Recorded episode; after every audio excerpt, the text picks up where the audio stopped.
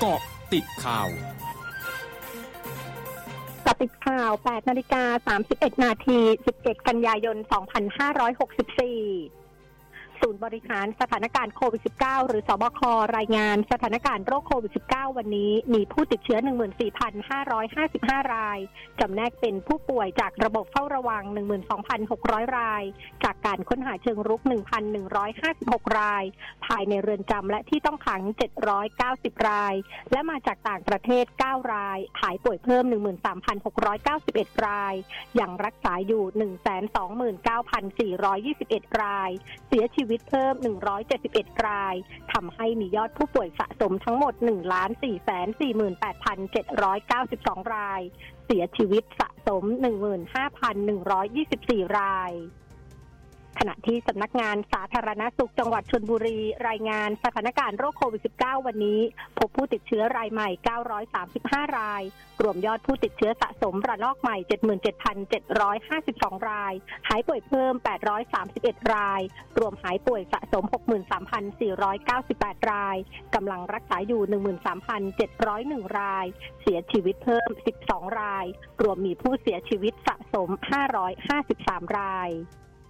กรมอุตุนิยมวิทยารายงานร่องมรสุมพาดผ่านภาคเหนือและภาคตะวันออกเฉียงเหนือตอนบนประกอบกับมรสุมตะวันตกเฉียงใต้ ที่พัดปกคลุมทะเลอันดามันภาคใต้และอ่าวไทยมีกำลังอ่อนลง ลักษณะเช่นนี้ทำให้บริเวณประเทศไทยมีฝนลดลง ยังคงมีฝนฟ้าขนองเกิดขึ้นได้บางพื้นที่ โดยมีฝนตกหนักบางแห่งในภาคเหนือสำหรับคลื่นลมบริเวณทะเลอันดามันและอ่าวไทยมีกำลังอ่อนลง โดยทะเลอันดามันมีคลื่นสูงประมาณ 1 เมตร และอ่าวไทยมีคลื่นต่ำกว่า 1 เมตร ส่วนบริเวณที่มีฝนฟ้าขนองคลื่นสูง 1-2 เมตร ขอให้ชาวเรือเดินเรือด้วยความระมัดระวัง และควรหลีกเลี่ยงการเดินเรือบริเวณที่มีฝนฟ้าขนองไว้ด้วย ขณะที่กรุงเทพมหานครและปริมณฑลมีฝนฟ้าขนองร้อยละ 40 ของพื้นที่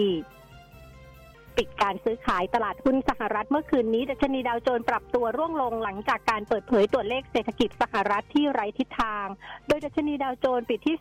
34,751.32 จุด ลดลง 63.07 จุด ดัชนี S&P ปิดที่ 4,473.75 จุด ลดลง 6.95 จุด ดัชนี NASDAQ ปิดที่ 15,181.92 จุด เพิ่มขึ้น 20.40 วงนาคืบหน้าข่าวอาเซียนค่ะร้อยจุดห้าคืบหน้าอาเซียน กระทรวงพาณิชย์จีนเผยนายหวังเหวินเทา รัฐมนตรีกระทรวงพาณิชย์จีน ยื่นเรื่องสมัครอย่างเป็นทางการต่อนายเดเมียนโอคอนเนอร์รัฐมนตรีกระทรวงการค้าของนิวซีแลนด์เมื่อวันพฤหัสบดี เพื่อเข้าร่วมความตกลงที่ครอบคลุมและก้าวหน้าสำหรับหุ้นส่วนทางเศรษฐกิจภาคพื้นแปซิฟิก หรือ CPTPP